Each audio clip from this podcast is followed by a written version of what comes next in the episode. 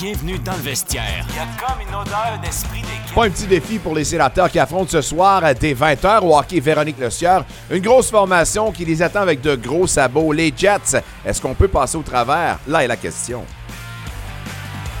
Voici notre promesse. Ce qui se passe dans le vestiaire reste dans le vestiaire. Au 94.5, voici Nicolas Saint-Pierre. 11-5-0 à domicile pour euh, la formation de Rick Bonus. Les sénateurs qui, malgré leur défaite de dimanche dernier, ont quand même un bon rendement de 8-3-1 à leurs 12 derniers.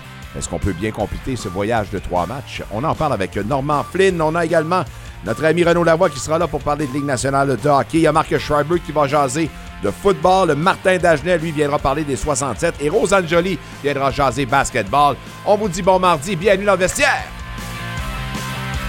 En remerciant gros comme le bras notre ami Michael Lafleur qui a fait un Écoutez, euh, qui a fait un travail magistral, euh, on va le dire comme ça. Quand on dit qu'il faut saisir la balle au bon et monter, dire. monter dans le train de l'opportunité. Eh oui, tu m'as donné l'opportunité, Nick, puis je l'ai. Merci beaucoup. Ça a l'air qu'on fait du bon travail à la cité collégiale. Ah oui. Alors, on t'a bien enseigné. Ah, merci beaucoup. Good job, good job. T'as aimé? Oui, j'ai bien aimé. J'ai eu la piqûre, Nicolas, comment on pourrait le dire. La piqûre! Oh ouais. Oh. Donc, une nouvelle émission dès l'an prochain avec Mick Lafleur. on verra bien.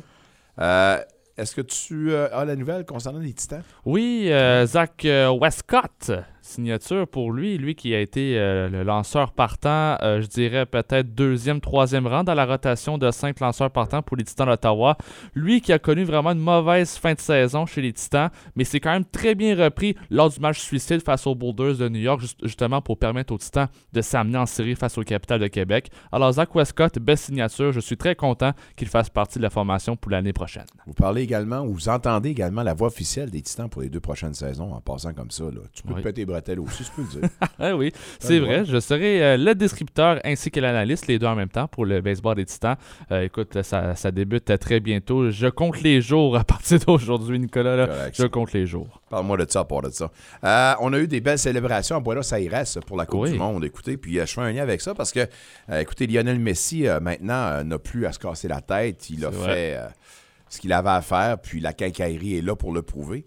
Euh, mais euh, j'imagine qu'il y aura un impact financier positif pour cette Coupe du Monde pour le monsieur.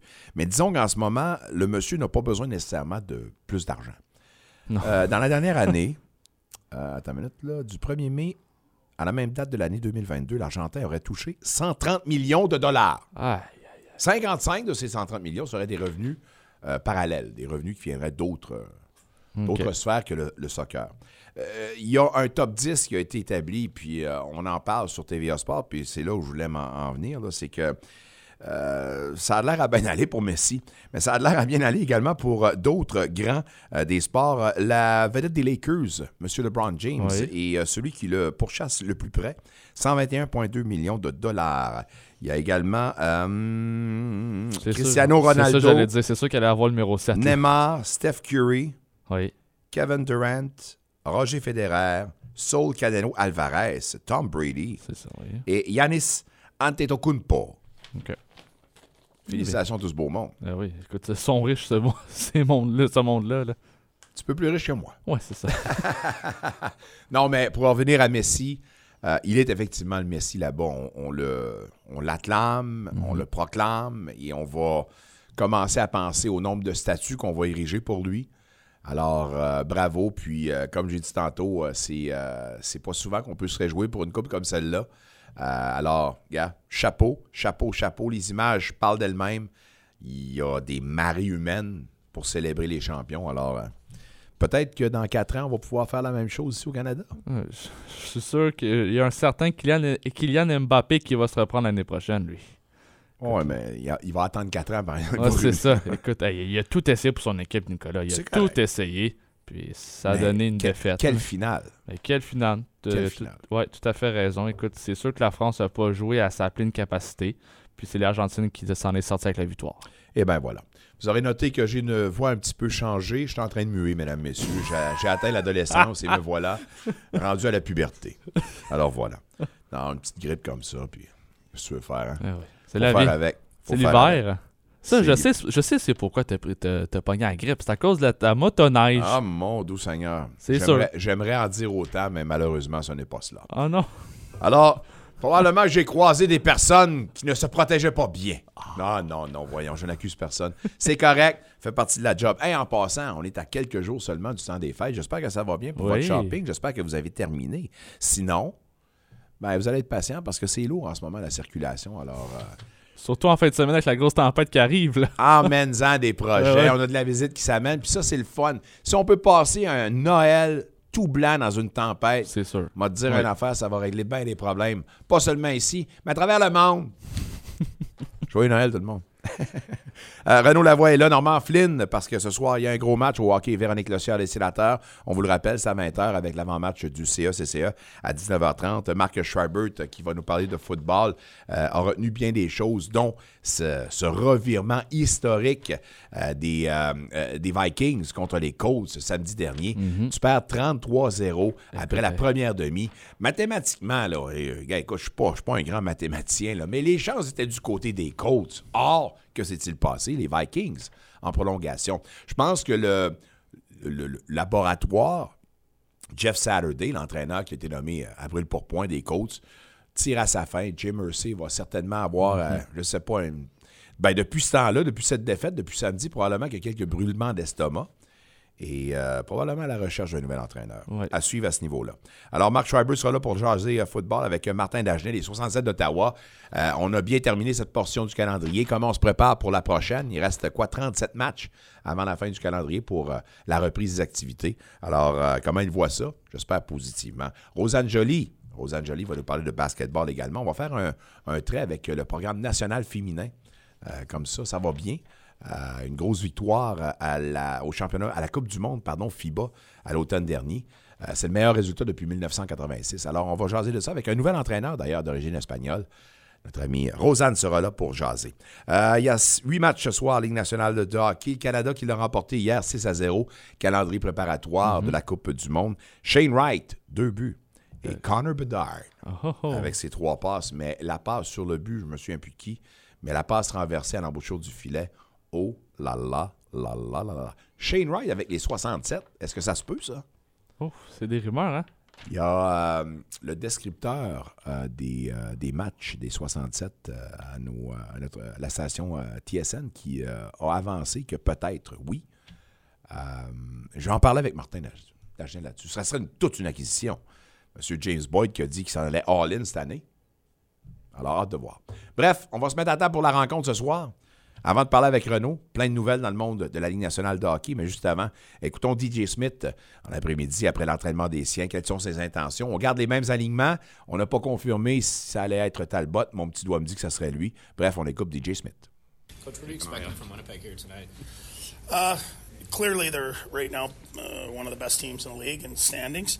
Um, you know, some of their top guys, um, you know, Connor, Dubois, um, Shifley. These guys can really put the puck in the net, transition game, uh, make lots of plays off the rush. Their power plays good.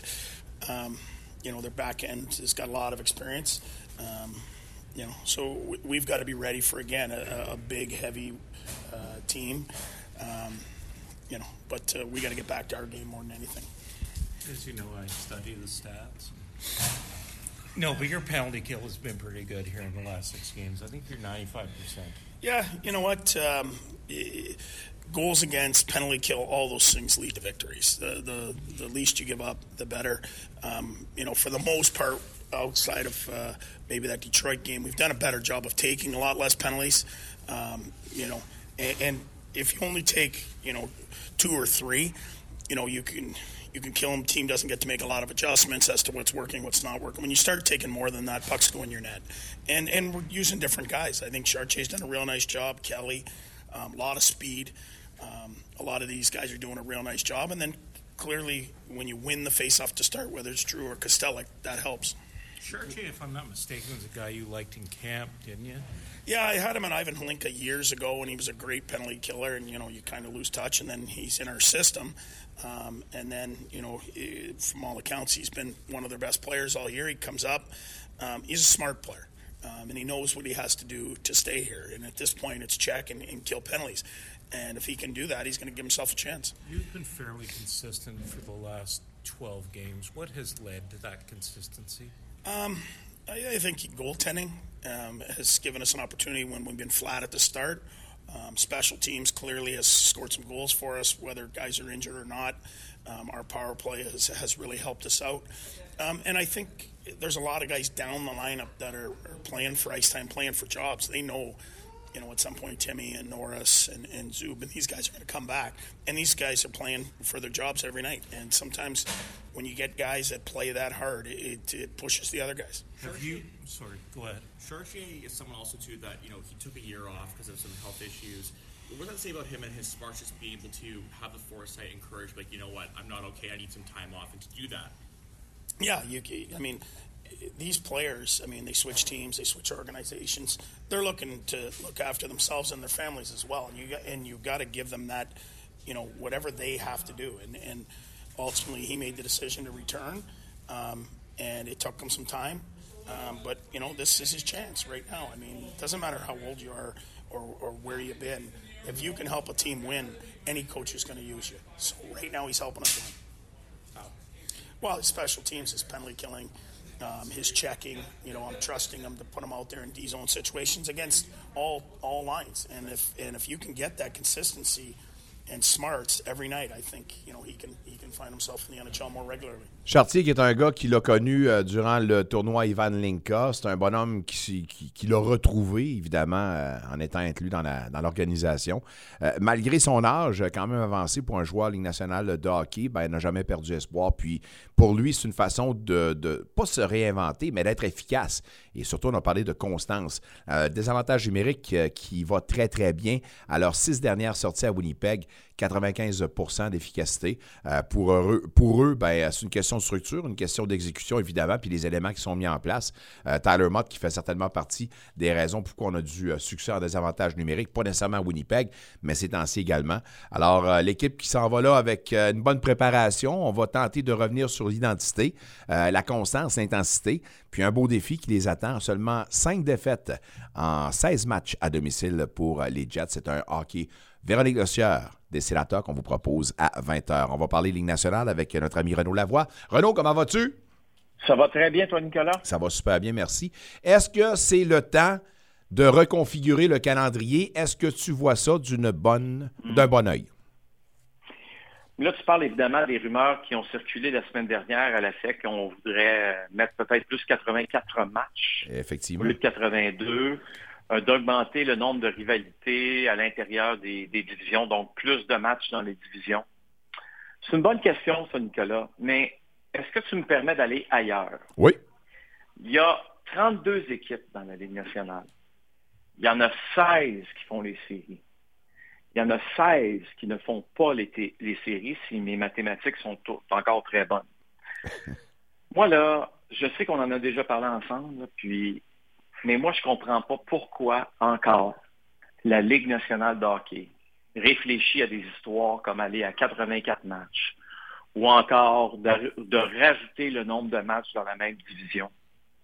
Quand on pourrait rendre ça là, tellement simple. Tu veux augmenter tes rivalités, assure-toi que tous les matchs soient des matchs de 4 points. Comment on fait ça? Hyper facile prends les 16 meilleures équipes dans la Ligue nationale, ce sont elles qui font les séries. Laisse faire l'Est, laisse faire l'Ouest, laisse faire les divisions. Tu fais un calendrier, puis tu dis, oui, c'est sûr qu'il y a une logique à ce que tu joues dans ta division un peu plus qu'ailleurs.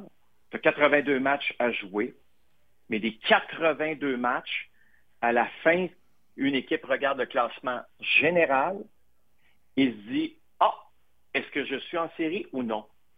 Puis si tu dis oui, je suis en série, parfait. Je ne reste pas dans l'Est. Ça se peut que j'aille jouer dans l'Ouest. Ou vice-versa. Si les Golden Knights finissent 16e et que les Bruins de Boston finissent premier, ben, la première ronde, ce sera Golden Knights Bruins. Hmm. Je ne vois pas qu'est-ce qui empêche la Ligue nationale de penser comme ça. On avance, tout le, temps, on avance tout le temps la, chose monétaire, là, mais je pense où est-ce qu'on est rendu avec une entreprise qui génère plus que 5 milliards par année, on doit être capable de se permettre ça. Je vais te dire de quoi. Tu vas faire plus de revenus si tous tes matchs, ce sont des matchs de 4 points, que si tu en as seulement une cinquantaine et un peu moins qui sont des matchs de 4 points. Je te le garantis. Si un soir donné, comme hier par exemple, Canadien euh, contre les Coyotes, c'est pas un, c'est pas rien de sexy, le Canadien Coyote, là. OK? Mais si tu dis, ah, le Canadien gagnant avance au classement et a une chance de faire les séries grâce à une victoire face aux Coyotes, parce qu'on est 1-16, on n'est plus 1-8 euh, par conférence. Je vais te dire de quoi ton intérêt pour le match d'hier soir à 22 heures, pas mal plus grand. En fait, immensément plus grand. Pourquoi les dirigeants de la Ligue nationale se battent contre ça? J'ai aucune idée. S'ils pensent que plus de matchs sénateur-sabre, sénateur-Red Wing va vraiment nous enflammer, sont mêlés comme un jeu de cartes, comprennent pas c'est quoi euh, l'importance des, victoires en saison régulière. C'est pas parce que les sénateurs vont affronter les, affronter les sabres huit fois dans une saison que le partisan, soit des sabres ou encore des sénateurs, va, va se lever le matin en disant Wow, j'ai vraiment hâte. Hmm. Les, j'ai vraiment hâte, là, il n'y en a pas tant que ça. Puis plus, en, plus tu dilues en plus l'importance de ces, de ces rencontres de division-là en en mettant vite, plus ça fait en sorte que les équipes qui s'affrontent une contre l'autre, euh, à un moment donné, sont juste tannées de s'affronter. Moi, je m'en souviens très bien. Après l'encore de 2004-2005, c'était huit matchs contre des équipes de ta division un seul match contre les équipes de l'Ouest. Donc, on ne voyait pas toutes les formations à chaque année. Dis-toi une chose, c'est après un an ou deux, on est revenu, on a décidé de changer le calendrier. C'est parce qu'on s'apercevait que l'intérêt n'était pas très, très fort. Pourquoi que la Ligue nationale s'entête à diluer sa saison régulière? Je ne le sais pas. Je ne comprends pas. Je, ne vois pas quel est l'intérêt. Es-tu tanné, toi, de voir en première ronde Lightning Maple Leafs? Moi, je suis plus capable. Non, je suis capable de voir Lightning Maple Leafs. Comme honnêtement, je ne vois pas pourquoi je serais excité de revoir au printemps prochain un Lightning Maple Leafs. Je ne vois pas le but. Ah. C'est presque inintéressant. Non, je comprends. la même soupe que tu me présentes. Je comprends ton point de vue, puis euh, c'est un excellent point. Mais si on va plus loin dans cette discussion-là, euh, tes collègues à TVA Sport, euh, Louis-Jean, puis Alex Picard en ont parlé. Puis Alex, lui, disait que, un, il faut, recommencer à créer des Coupes du Monde. Puis un, événement qui va revenir à tous les quatre ans pour avoir un rendez-vous international à la hauteur de la Coupe du Monde de soccer. Mais où c'est intéressant ce qu'il dit, c'est que la Ligue nationale de hockey doit tout d'abord commencer à penser à réduire les matchs au lieu de penser à en ajouter. Eh pour lui, 82 matchs, c'est beaucoup trop, considérant tous les eh autres matchs qu'on doit, euh, qu'on doit jouer. Euh, dans des championnats parallèles. Comment tu vois cette situation-là? Il a tout à fait raison. Mais il y a une chose qui ne changera pas, Nicolas. La saison ne tombera pas à 75 matchs, ni à 76 matchs. Ça va rester à 82. Hmm. Ça ne bougera pas. C'est une ligue qui est très, très en retard sur la NBA. Je vais juste parler de la NBA parce qu'on ne parlera pas du baseball ni du football, qui sont à des années-lumière mais qui est très en retard sur la NBA. Pourquoi je me compare ou je compare la Ligue nationale à la NBA? C'est parce que euh, ils évoluent presque au même moment, ben, au même moment, en saison régulière et en série. Puis, on, évolue surtout dans les mêmes amphithéâtres. Donc, le comparable est, très, très facile. Puis, encore une fois, on en a parlé souvent ensemble, mais, mais il y a encore, euh, je dirais, en 2012-2013, avant le dernier lockout de la Ligue nationale, les revenus de la Ligue nationale de hockey versus ceux de la NBA, oui, il y avait un différentiel, mais le différentiel était peut-être de 1 milliard et demi, 2 milliards par année. oui, c'est de l'argent, mais pas la fin du monde. Maintenant, c'est, exponentiel. Ouais. Tu n'es même plus dans la même ligue. Tu fais même plus partie du même, dans la même stratosphère. Alors, la Ligue nationale court après quoi? Elle court après les dollars ben les dollars, t'en veux des dollars, je vais t'en donner des dollars. Tous tes matchs de saison régulière reviennent à des matchs de 4 points. Garantie que tes dollars, tu vas les trouver assez vite. je te garantis que l'intérêt va augmenter. Tu sais, là, dans la vie, tu n'as pas besoin d'augmenter l'intérêt de, 100 Augmente-les juste aux États-Unis de 20% voir qu'est-ce que ça va donner. Tu vas t'apercevoir que tes revenus vont augmenter de façon importante. Tu vas te relancer, ça va te faire du bien, ça va te donner de l'oxygène. Oui, tu peux jouer des matchs internationaux avec une Coupe du Monde. On compare ce qui, ce qui s'est passé, entre autres, avec la finale entre la France et l'Argentine au soccer. Mais on ne sera jamais une Coupe du Monde de soccer. Il euh, n'y a pas un, appétit immense pour ces championnats-là. Au Canada, il y en a un, souvent parce qu'on a grandi. Puis quand il y avait la Coupe Canada, c'était au mois de septembre. C'était bien le fun à regarder. Mais maintenant, à cause de la NFL, le mois de septembre, il est occupé euh, mur à mur. Oublie ça. Il y a une raison pourquoi ils veulent mettre la Coupe du Monde au mois de février. C'est parce qu'au mois de février, à part le hockey puis le, basketball, il ne se passe rien dans le monde du sport. On veut donc créer l'événement à, ce moment-là.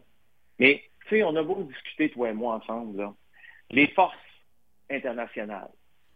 Canada, États-Unis, Russie, Suède. C'est à peu près les quatre seuls. OK? Puis, je m'excuse de dire ça, mais tant que la guerre en Ukraine ne sera pas terminée, il n'y en aura pas de Russie. Il n'y aura pas de matchs internationaux impliquant les Russes. Puis les gens qui pensent que ça va se régler rapidement, détrompez-vous, ça peut être très long. On peut être un autre dix ans, sans blague, sans match impliquant la Russie. Sans blague, là. Au rythme où vont les choses, je ne serais pas surpris. Il n'y en aurait pas. Il n'y en aura pas. Il n'y en aura pas. On ne euh. commencera pas à faire à croire aux gens que ce qui se passe en Ukraine, c'est normal. Je veux t'entendre sur un autre sujet qui euh, éveille certains débats. Piquet Souban qui va être euh, honoré le 22 janvier prochain. Euh, pour certains, c'est un automatique. Pour d'autres, il y a peut-être d'autres joueurs qui auraient pu avoir un honneur avant lui. Mais ta réaction suite à cette annonce-là? Très heureux pour Piquet. Très, c'est une bonne idée du Canadien de Montréal de, penser à Piquet. Piquet Souban a été un joueur électrisant. Il a été un joueur qui a marqué l'histoire des Canadiens lorsqu'ils jouaient pour les Canadiens. Et ça, là, tu ne peux pas l'enlever. C'est indéniable. C'est impossible de commencer à, dire que Piquet Souban ne vendait pas d'étiquettes. Piquet Souban vendait d'étiquettes. À lui seul. Moi, je me rappelle, je le savais, euh, je savais que c'était sa dernière saison avec les Canadiens, l'année qui a été échangée, je le savais. J'amène ma fille euh, lors des matchs l'après-midi euh, au Centre Bell. Ça, c'est les matchs qui ont lieu lors du week-end du Super Bowl. Je m'en vais voir le match du dimanche, super bien placé. Je regarde Piqué Souban jouer. Le Canadien ne fera pas essayer de cette année-là, mais je me dis, tabarouette, au moins c'est le fun, Piqué il est là. Mais je sais qu'il va être échangé. Puis je regarde le match, puis je me dis, je peux pas croire qu'ils vont l'échanger. Mais en bout de ligne, c'est ça qu'ils ont fait. Ils l'ont échangé. Ils n'ont pas compris, je pense, à l'époque, les dirigeants de l'équipe, que oui, c'est vrai que Piquet était, je vais le mettre en guillemets, dérangeant pour une équipe. En fait, très dérangeant probablement pour ses coéquipiers. Mais sais-tu quoi? C'est le seul qui faisait acheter l'étiquette au monde. C'est pas Carey, c'est pas Max Pacioretty, bien plate, là. Le seul joueur électrisant, c'était Piquet. Et oui, il mérite parfaitement cet honneur-là. Il faut être honnête dans notre façon de voir les choses. Comme je le répète, Marc Bergevin avait le droit de vouloir l'échanger.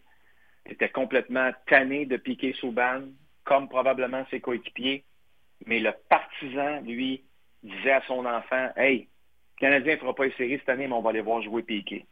Ça a été ça pas beaucoup, il n'y a pas beaucoup de joueurs dans les nationales qui sont capables de, dire ça, qui sont capables de dire grâce à moi, mon équipe euh, vendait des tickets. Présentement, c'est Cole Caulfield et Nick Suzuki qui font vendre des tickets pour le Canadien.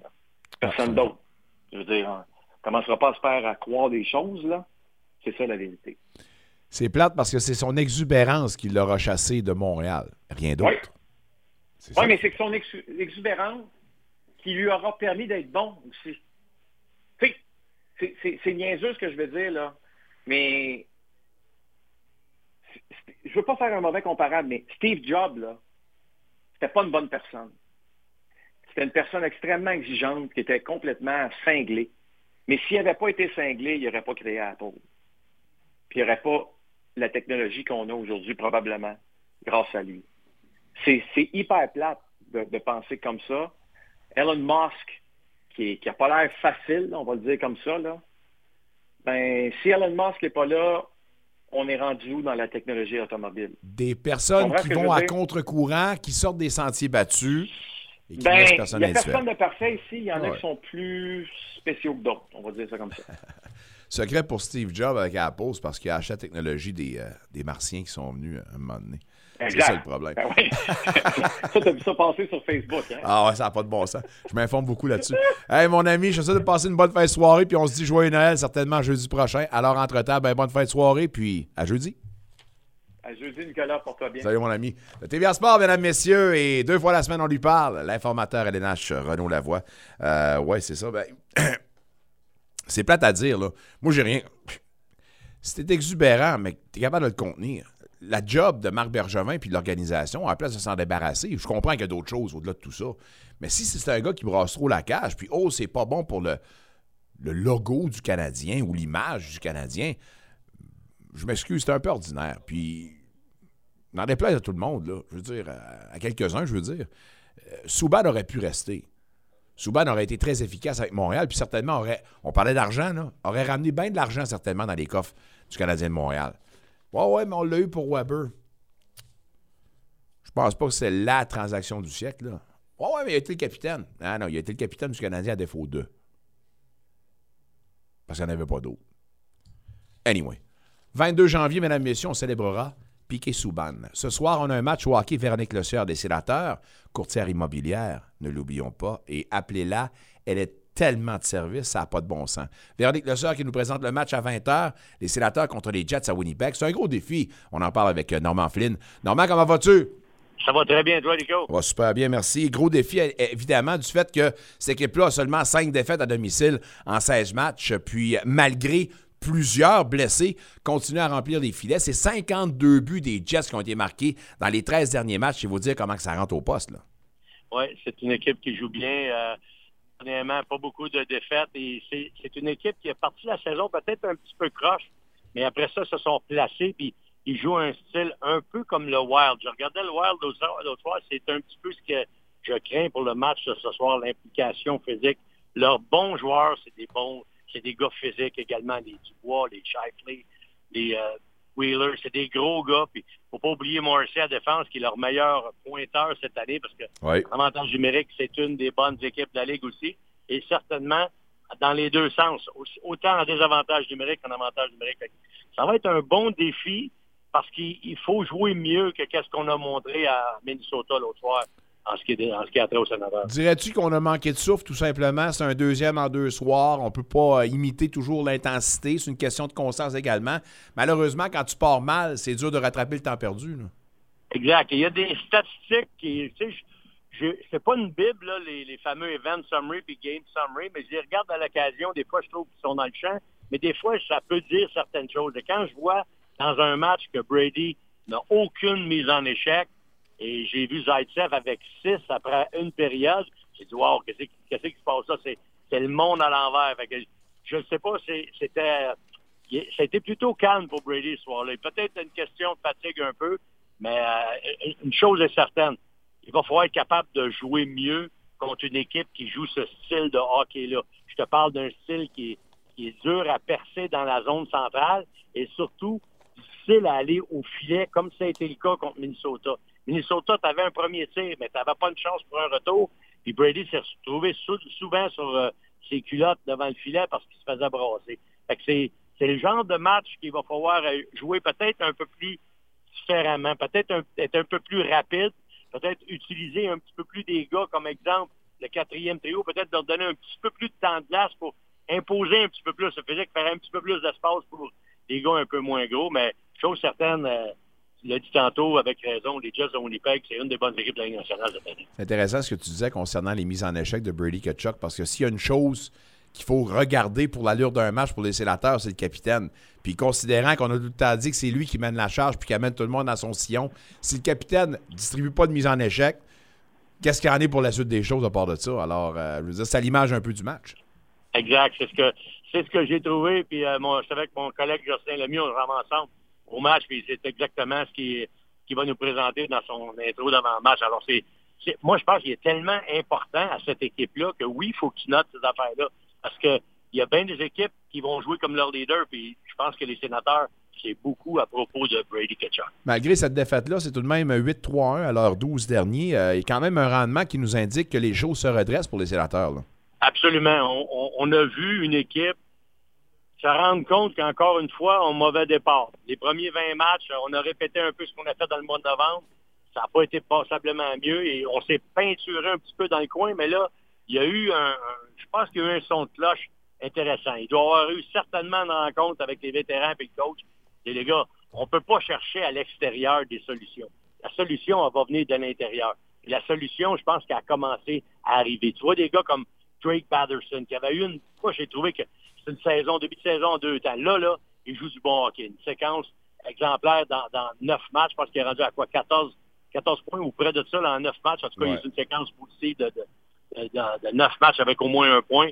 C'est le genre de gars qui doit en donner comme il en donne là. Mêlé avec d'autres. C'est sûr, avec les blessés, faut que tu gagnes ça par comité. Il faut que tu y ailles par comité. Fait il y a plusieurs autres gars qu'il faut qu'ils embarquent dans ce sillon-là. Mais je pense que euh, il y a eu un réveil, comme tu disais tantôt. Puis le coach, d'après moi, il y a beaucoup à voir là-dedans. Parce que je suis convaincu que DJ, il a la confiance de ses gars. Puis quand DJ, il, parle à ses joueurs, les gars croient en lui. il, y a un, il y a un virage après les 20 premières parties. Puis je pense que le leadership et le coach ont eu à un gros mot à dire là-dessus. Je pense que c'est important de s'attarder sur euh, le dossier de DJ Smith parce que toi-même, tu étais venu à sa défense il y a de ça quelques semaines dans la tourmente. On se demandait si le problème n'émanait pas surtout du coach. Tu as dit, c'est pas le problème DJ Smith. Ben, m'a envoyé des fleurs. Puis deuxièmement, mais ben, on peut comprendre également que ce qu'on disait à travers, puis on a entendu Derek Brassard dire, on veut jouer pour DJ Smith.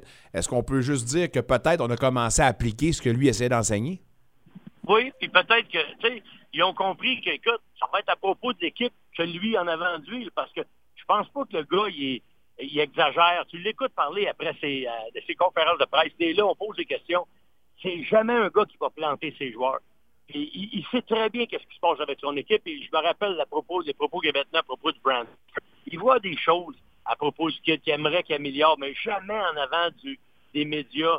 Il va aller, il va aller, donner les raisons du pourquoi. Et, ça, je trouve ça correct. Et les gars, ils apprécient ça. Mais je suis convaincu, par contre, Nico, que face à face avec le joueur, ils lui donnent leur juste. Hmm. Et pour moi, ça, ça a été toujours une façon de faire. Mes gars que j'ai coachés des, années que je coachais, ils savaient qu'est-ce que je m'attendais d'eux autres, puis ils avaient leur juste tout le temps. Je te, te, comptais pas de bullshit, puis d'après moi, DJ, j'ai parlé avec quelques joueurs, puis c'est ça sa façon de faire. C'est n'a pas de bullshit. On, se parle des yeux, on travaille ensemble, puis de cette façon-là, tu vas avoir du succès. Indépendamment là, de. Le succès, ça passe par quoi? Ça passe par le travail en unité. Pour une équipe de hockey, c'est ça qui est important. Je pense que DJ, il réussit à unir ces gars-là. Regarde comment Zaitsev joue bien. Je suis convaincu qu'il y a une, une, Zaitsev, il était parti de la Ligue américaine. Ça ne doit pas faire plaisir à Zaitsev. Là, il est revenu, je vais être honnête, là, il s'est replacé. Oh, c'est pas le gars de 4 millions, non. C'est pas le bon contrat, mais j'aime plus que ce que je vois de Nikita Zaitsev que ce que je voyais en début de saison. Ça, c'est évident. Oui, Zaitsev euh, qui euh, s'est retrouvé. Puis ça, c'est une bonne affaire à part de ça. Devant le filet, les deux gardiens, Talbot et Forsberg, ont chacun 17 euh, matchs à leur fiche. Est-ce que n'est-il pas le temps venu de donner le rôle de numéro un ou de donner des répétitions à un? Puis c'est sûr, celui à qui on pense, c'est Talbot. Là. Ça s'en vient. Moi, je pense que ça s'en vient. Parce que le crunch est arrivé. Euh, je te disais tantôt qu'ils n'ont pas d'espace, ils n'ont pas de marge de manœuvre parce qu'ils se sont un peu peinturés dans le coin. Ça va passer par le gardien de but. Puis, tu sais, que tu n'importe qui en arrière du banc, le goaler, s'il n'arrête pas les rondelles, ça va être tough. Ça va être tough. si Talbot, il fait les arrêts, puis je pense que Talbot, il sait très bien le défi qu'il y a devant lui. Il l'a vécu avec euh, le Wild du Minnesota. Ça n'a peut-être pas fait son affaire de partir du Wild. Il est un petit peu, je dirais pas pointé du doigt. Mais quand tu trades ton gardien de but pendant un autre, ça veut dire beaucoup. Tu dis, OK, lui, il n'a pas les gars à faire la job, on pense qu'il fait partie de la raison du pourquoi. Mais là, il est à Ottawa, il se retrouve dans la même situation. Moi, je pense que c'est correct que Cam Talbot soit là parce que tu viens d'avoir un gars qui a peut-être compris quelque chose dans, les, dans la dernière saison. Ça va peut-être le servir cette année. En tout cas, souhaitons-le. Chose certaine, moi, j'aime le tandem. J'aime les deux gardiens de but. C'est deux gardiens de but qui ont du bon gabarit. C'est deux gars qui travaillent bien dans des matchs serrés. C'est des gars qui sont capables de garder leur, équipe dans, le match. Et s'il y a des soirées qui sont off, ben ils sont off. Il y en a des comme ça. Ça, fait partie de la, game, comme on dit, mais dans leur game en général, moi, je suis convaincu que, un, pour répondre à la question, d'après moi, oui, quand Talbot va avoir plus souvent le net. Puis, d'après moi, ils sont capables de faire la job à deux. On s'attend à voir le 18 Tim ça de retour, euh, soit dans le match de jeudi ou de vendredi en son absence. On doit quand même reconnaître que Derek Brassard fait quand même du travail honnête. Et euh, plus on le voit jouer, plus on dit que ce fut une acquisition fort euh, judicieuse pour, pour Pierre Dorian en début de saison. Il ne faut pas oublier que Derek, c'est sa deuxième tournée avec les, sénateurs. Il avait passé des Rangers aux sénateurs dans la transaction du manager. Rappelle-toi, on avait eu. Il était plus jeune, il était plus rapide. Mais là, Derek est un petit peu euh, je trouve que son ajustement, et, c'est ça qui est important pour un gars qui vieillit dans la game, c'est que Derek il, est capable de s'ajuster, il est capable de jouer le rôle du gars qui, qui va aider. Autrement dit, non, non, il ne veut pas faire des choses spectaculaires, il veut juste faire des choses simples, garder ses présences cas, puis être efficace. Quand tu as monté sur la première ligne d'attaque, ça va très bien que c'était pas sa place. Ça va très bien que c'était pour être sporadique. Mais il me fait penser un peu à Pascal Dupuis lorsqu'il jouait avec les, les mmh. Penguins de Pittsburgh. Il savait qu'il n'était pas un joueur de premier trio, mais à l'occasion, quand il y avait des blessés, il était capable de monter sur une deuxième supériorité numérique, une deuxième unité, qui était utile dans certaines facettes de la game. Tu n'es pas obligé d'être vite pour gagner des face-offs. Ça, il y a, assez d'expérience pour gagner des face-offs. Mais c'est de jouer la game et de servir de ton intelligence de hockey pour être au bon endroit au bon moment. Mais moi, je pense que Derek, il s'est très bien ajusté à son âge aujourd'hui et à sa vitesse, qui a peut-être en moins sur les autres années qu'il était avec les sénateurs. Avec le nombre de matchs qu'il joue, on va pouvoir, probablement pouvoir célébrer son millième match dans un avenir très rapproché. Écoute, euh, on, manque de temps, on doit se quitter, mais je m'en voudrais de ne pas te souhaiter un joyeux Noël, un très beau temps des fêtes, mon cher Norm. J'espère que tu fais ça en famille et que tu vas en profiter pour te reposer un tantinet. Certainement. Merci, Nico. On va se voir cette semaine. On va être là face au, euh, dans le match contre les Capitals de Washington. Peut-être qu'on va voir euh, oh, yes. Ovi battre le record de Corey House. Sait-on jamais? On l'espère à part de ça. On sert la pêche jeudi. Salut, mon ami. Salut, Nico. Norman Flynn, mesdames, messieurs, ça complète cette première portion de l'émission que vous écoutez, la meilleure émission sportive francophone dans la capitale. On est dans le vestiaire jusqu'à 19h. Il y aura une belle soirée de hockey sur nos ondes, alors qu'à 19h30, on aura l'avant-match du CE-CCE. Et à 20h, c'est le coup d'envoi du hockey. Véronique Le des sénateurs qui visite les Jets à Winnipeg. Restez avec nous au retour. Ça se poursuit avec du football et Marc Schreiber.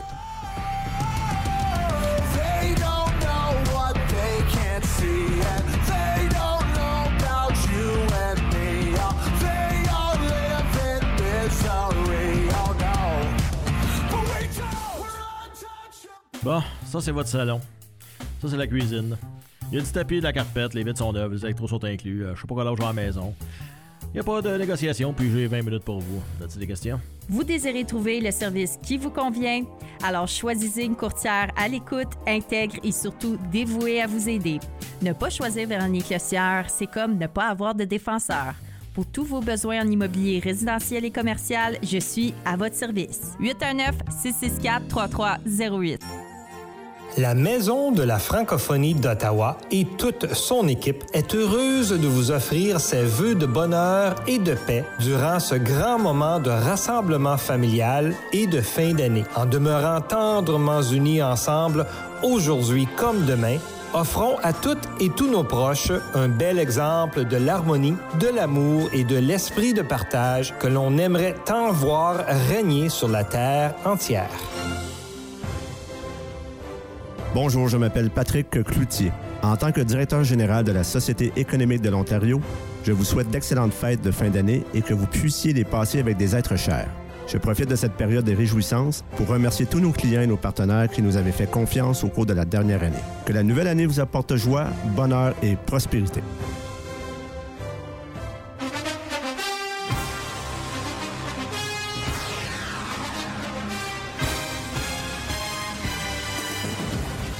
Salut, ici Antoine Bruno du Rouge Noir. Vous êtes dans le vestiaire. Retour à l'émission, vous êtes dans le vestiaire jusqu'à 19h au 94.5 Unique FM. Merci d'être au rendez-vous. Merci de répandre la bonne nouvelle. Disponible maintenant en balado-diffusion. Il y a eu euh, plein de résultats qui sont passés, des résultats surprenants, des résultats intéressants et des courses aux séries qui se poursuivent. Bref, on en parle avec Marc Schreiber et on va commencer par le match du lundi soir.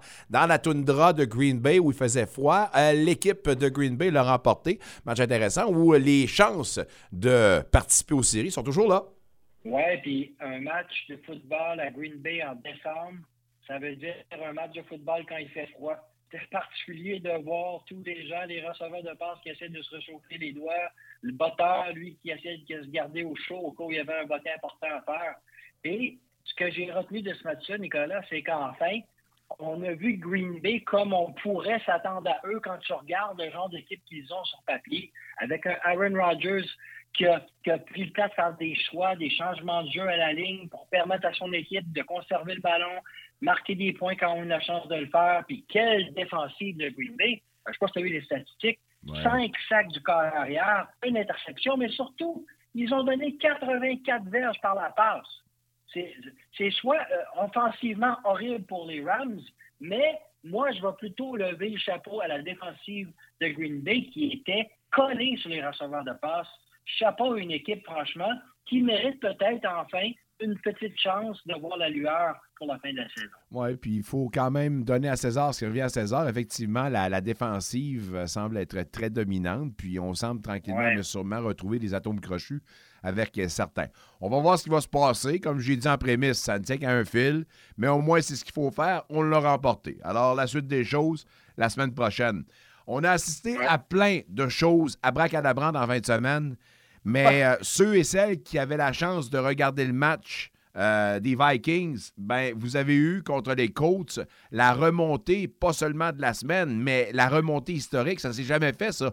Perdre 33 points par 33 points après la première demi et être capable de l'emporter en deuxième demi, c'est incroyable.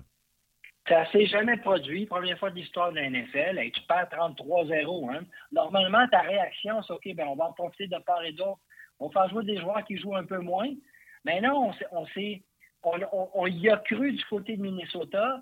Et la particularité, c'est que je comprends pas pourquoi Indianapolis. Je comprends que tu mènes 33-0 à demi, mais c'est long encore une demi de football. Mm-hmm. Ils sont mis à, jouer ce qu'on appelle, nous autres, dans notre langage au coaching, la défensive préventive. Donc, tu essaies de ne pas donner de trop long jeu, mais tu sais que tu vas concéder les premiers essais. Et donc, tu reculais beaucoup, beaucoup sa couverture de passe.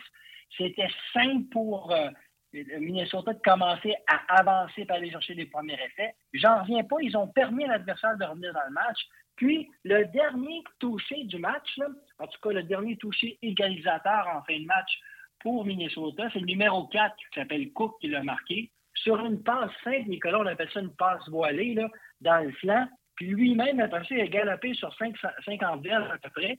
Il n'y a personne qui a touché. On, on, était horrible au niveau des plaqués. Vraiment, autant Minnesota a jamais arrêté.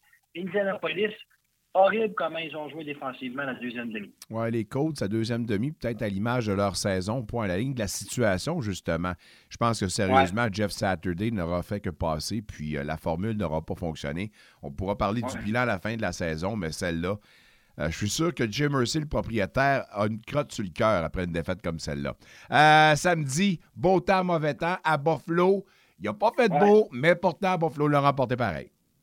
Ben, c'est particulier parce que pour les gens qui ont vu ce match-là, en début de match, moi, ce que j'ai retenu mon attention, c'est qu'il n'y avait pas de neige, c'était froid peut-être, mais tu sais, un terrain sec, un terrain beau. Puis là, quand on est arrivé vers le quatrième quart, elle s'est manégée. Euh, ça change complètement le match. Hein. Essaiera de passer le ballon, toi, quand, quand, quand il neige comme ça.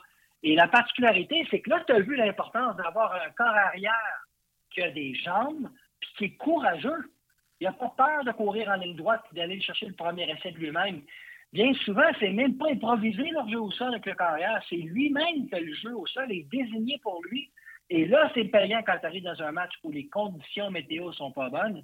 Et donc, c'est là que finalement Buffalo a, pris le dessus parce que c'était un match serré. Encore une fois, le genre de surprise, je ne m'attendais pas à ça. chapeau du côté de Buffalo qui, en fin de match, ont fait ce qu'il y avait à faire pour gagner le match. On se réjouit pour Buffalo, mais pour Miami, là, ça commence à être plus chambranlant un peu. On les ah, voyait très, très puissants cette année. Puis, euh, encore une fois, il y a des ratés. Il euh, faut, faut, quand même rappeler que toi, euh, Tagovailoa a été frappé là, durement, puis sa commotion n'a pas aidé. Mais bref, il y a des choses à réparer du côté du programme des Dolphins dimanche. On parle d'improvisation. Oui. Donc, hein, il y a un langage, encore une fois, euh, dans, le coaching au football, on parle, ce terme anglais, on parle de scrambling pour le carré. Donc, il, recule dans sa pochette. Et donc, là, quand il sent une pression, ben là, il n'y a plus le choix, soit qu'il se laisse il se laisse abattre et c'est un sac du corps, ou il tente de se démener pour se acheter du temps pour pouvoir dégainer sa passe pareil, ou au pire, aller chercher des verges en courant. Mais là, des deux côtés, on avait un match quand même très serré. Kansas City, c'est surprenant qu'ils ont eu la difficulté à battre Houston. Ils l'ont fait en prolongation. Mais la différence dans le match est au quatrième quart. Quand le carrière de Kansas City, qu'on connaît bien Mahomes, se met justement à improviser parce qu'il y a de la pression, il est exceptionnel. Il, trouve une façon de s'extirper d'une situation où il devrait se ramasser au sol. Il passe le ballon et est en déséquilibre il fait pas d'erreur. Il va pas remettre le ballon à l'adversaire parce qu'il prend des risques. Puis de l'autre côté, on a un carrière avec moins d'expérience à échapper le ballon quand il a d'improviser, quand il y avait de la pression. Euh, et donc, ça a été pour moi la différence. Les deux côtés, les carrières ont essayé de se démener quand ça n'allait pas bien. Il y en a un qui a de l'expérience, puis je dirais l'expertise pour le faire. L'autre qui a encore besoin de, mûrir pour le faire correctement. Hors question à 100 000 l'improvisation peut-elle être un couteau à deux tranchants? Oui, ça fonctionne, mais à trop l'utiliser, à un moment donné, tu vas frapper un mur. Bien, au fond, tu as juste besoin d'improviser quand tu as de la difficulté à protéger ton corps. Si la ligne à l'attaque réussit à donner le temps nécessaire, ou encore si les receveurs réussissent à, se démarquer, ben, le carré n'a pas besoin d'énormément de temps, il va pouvoir dégainer sa passe. Tu as besoin d'improviser quand tout ça, ça ne fonctionne pas. Et c'est peut-être un des points faibles de Kansas City, c'est que ça arrive souvent que le corps arrière Mahomes, il faut qu'il se démène pour trouver une solution. Et par chance, il a l'expertise et, de plus en plus l'expérience pour le faire. À regarder le match Jacksonville-Dallas, tu as eu l'impression d'être déjà en série? Ah. moi, ça, là, été. J'aime bien ça, regarder euh, euh, les Cowboys parce qu'ils m'intriguent toujours. Et puis, ça, pour moi, c'est un vrai match de série. Euh, les deux équipes ont vraiment bien joué, surprenant du côté de Jacksonville à certains niveaux. Mais vraiment, ce qui s'est produit, c'est qu'à l'attaque, on faisait des belles choses. Il y avait beaucoup d'intensité dans le match. Il y avait des, interceptions d'un côté. On réussit à aller chercher un retour sur, euh, sur certains euh, ce qui est assez rare. Et ça se termine en, prolongation. Et puis, ça se, ça se termine sur une passe qui était risquée. C'est malheureux que ça se fait terminer comme ça. Mais si jamais vous avez la chance d'aller voir le dernier touché du match qui était marqué par Jacksonville, ben, c'est particulier comment ça s'est marqué parce qu'il y a vraiment un ballon qui a été touché à deux, trois occasions, puis de l'autre côté, on l'a intercepté, puis on l'a ramené pour un touché. Pour moi, c'était comme regarder un match de série, euh, tellement que c'était excitant à regarder. Avoir les choses aller pour euh, le programme des Jaguars, euh, cette année, on va oublier ça, mais si on se tourne vers les projections pour l'an prochain, il faudra surveiller cette équipe-là qui pointe dans la bonne direction, d'après moi. Oui, parce que ce qu'on vient de dire là, c'est pas la première fois qu'ils font ça durant la saison. Donc, ils sont capables de donner un match contre des grandes équipes, Nicolas. Et toi, ce qui, des fois, ce qui manque, c'est juste un peu de confiance, synchronisme, puis de savoir marquer quand tu t'approches assez proche de la ligne adverse. C'est le temps d'assurer de, de, payer dans la zone payante. Euh, tu as raison que c'est une équipe qui, je pense, qui est en pente montante. Oui, merci au gros carrière des, euh, des euh, Jaguars. Lawrence qui fait du bon travail en ce moment. Dimanche, ah ben là, ça, celle-là, faites le tour des médias sociaux partout. Puis si vous êtes un fan des Patriots, tu dis, oh là, celle-là, je la laisse aller. Il y a certains qui ont même brûlé leur chandail. Ça pas, pas, compliqué. Écoute, Patriots 24, Vegas 30, mais c'est pas cette équipe-là qui aurait dû l'emporter. D'après ce qu'on a vu, en tout cas, là. quelle gaffe monumentale. Là. Ben écoute, c'est 24 à 24, il reste 25 secondes à jouer, puis c'est les Patriotes qui ont le ballon.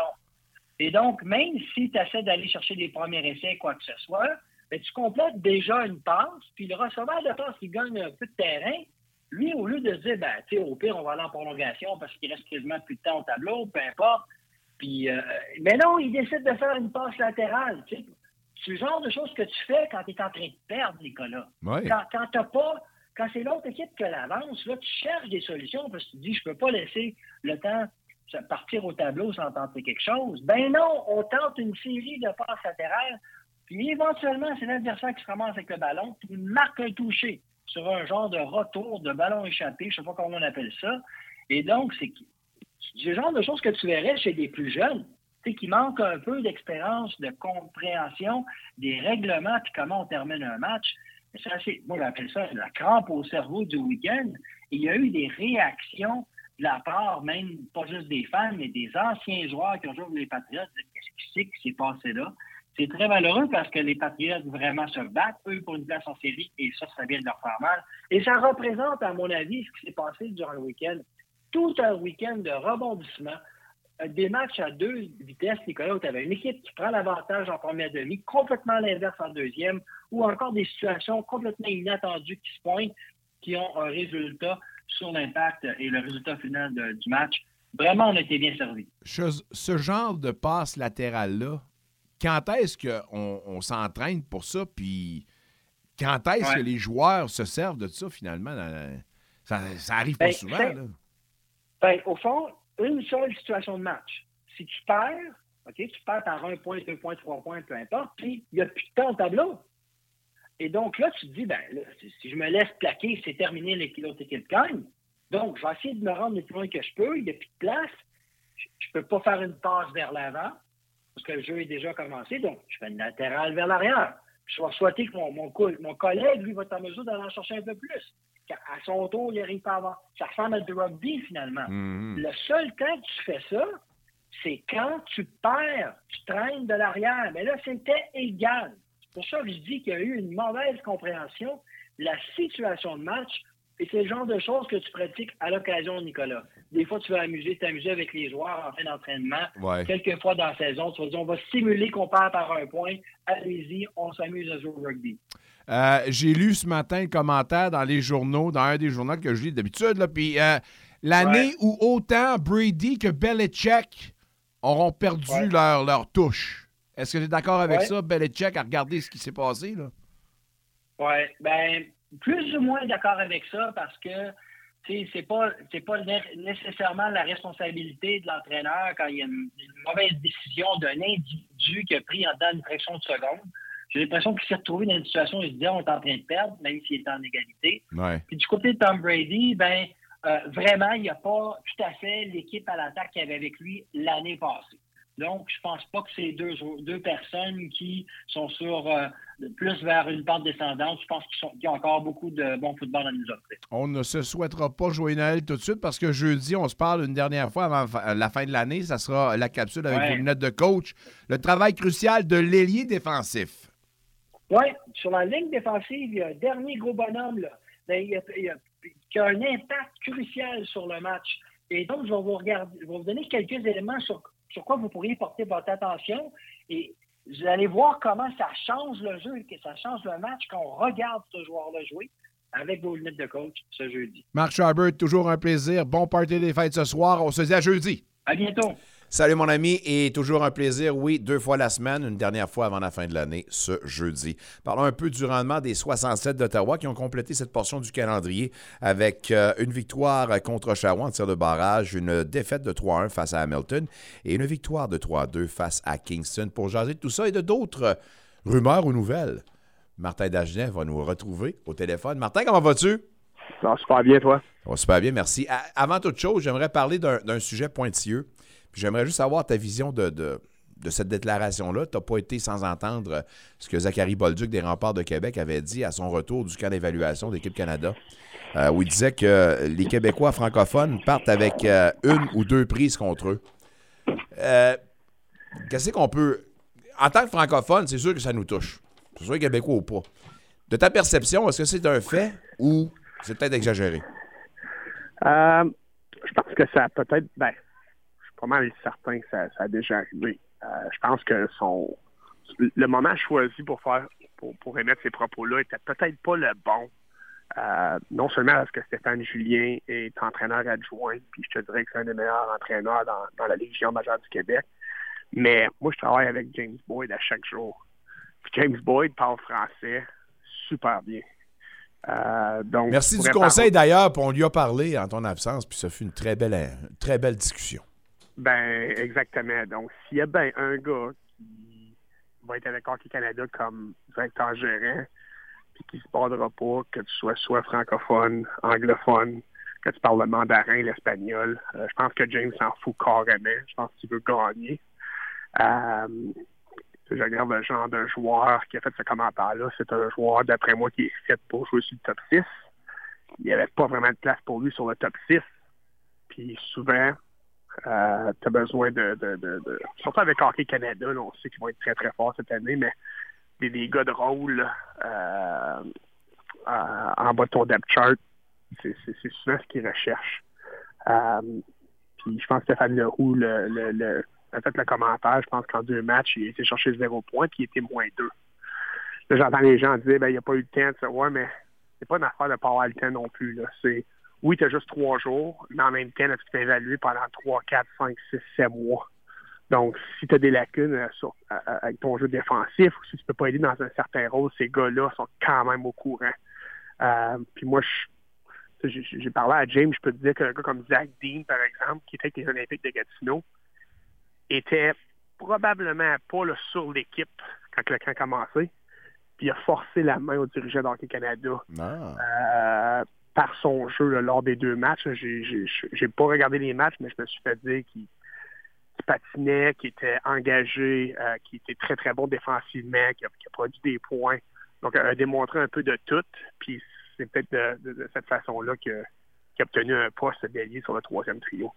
Euh, d'ailleurs, euh, Dean, si je ne me trompe pas, deux passes dans le match préparatoire d'hier euh, contre la Suisse. T'as-tu regardé le match 6-0 pour le Canada? Juste en partie.